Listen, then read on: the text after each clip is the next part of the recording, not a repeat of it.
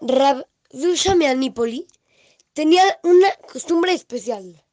Todos los días, cuando acababa la tefila de la mañana, la tefila de Shacharit, se acercaba a la ventana del Betamidrash, daba unos suaves golpes en el marco de la ventana y decía, Creador del mundo, llegó la hora de comer.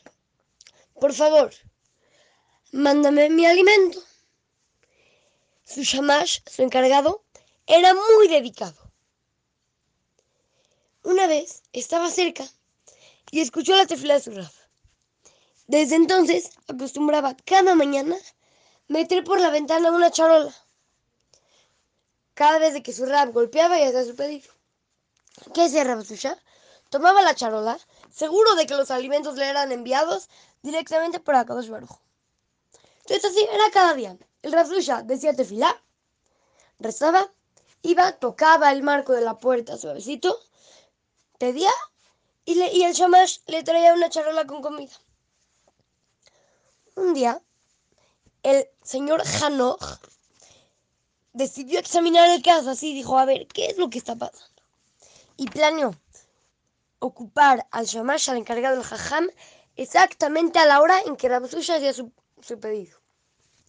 Y así hizo. Al otro día, llevó al shamash a otro lugar y se aseguró que nadie estuviera cerca de la ventana.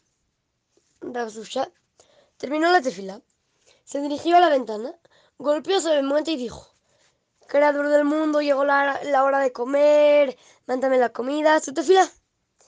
Y justo en ese momento entró una persona por la puerta principal, llevando en sus manos una charola con comida, y lo sirvió delante del rab.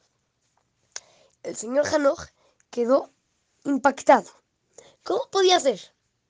Esperó afuera y quiso averiguar quién era la persona que había traído la comida. Cuando salió le preguntó, ¿qué? ¿Por qué usted le trajo la comida a Rabsusha? Y el hombre comenzó a explicar. Ayer yo iba caminando por el, por, por el campo y había un río que yo tenía que cruzar. Pero para cruzar el río había un puente en el cual solamente cabía una persona. Entonces yo empecé a cruzar el puente, porque yo sí cabía por ahí.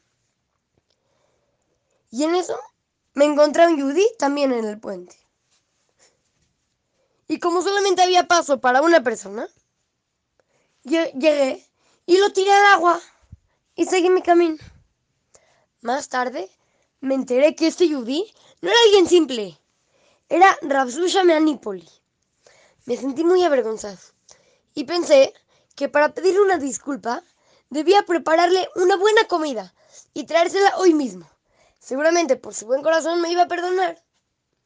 Así que agradezco a Hashem que ha mandado personas al mundo como Rapsusha, que sí perdonan aunque yo lo tiré al río. El señor Hanoch quedó impactado. Se dio cuenta como claramente Hashem maneja el mundo. Hashem es el que dirige el mundo cada instante. Él está viendo todo lo que estás haciendo, está manejándolo. Es algo impresionante.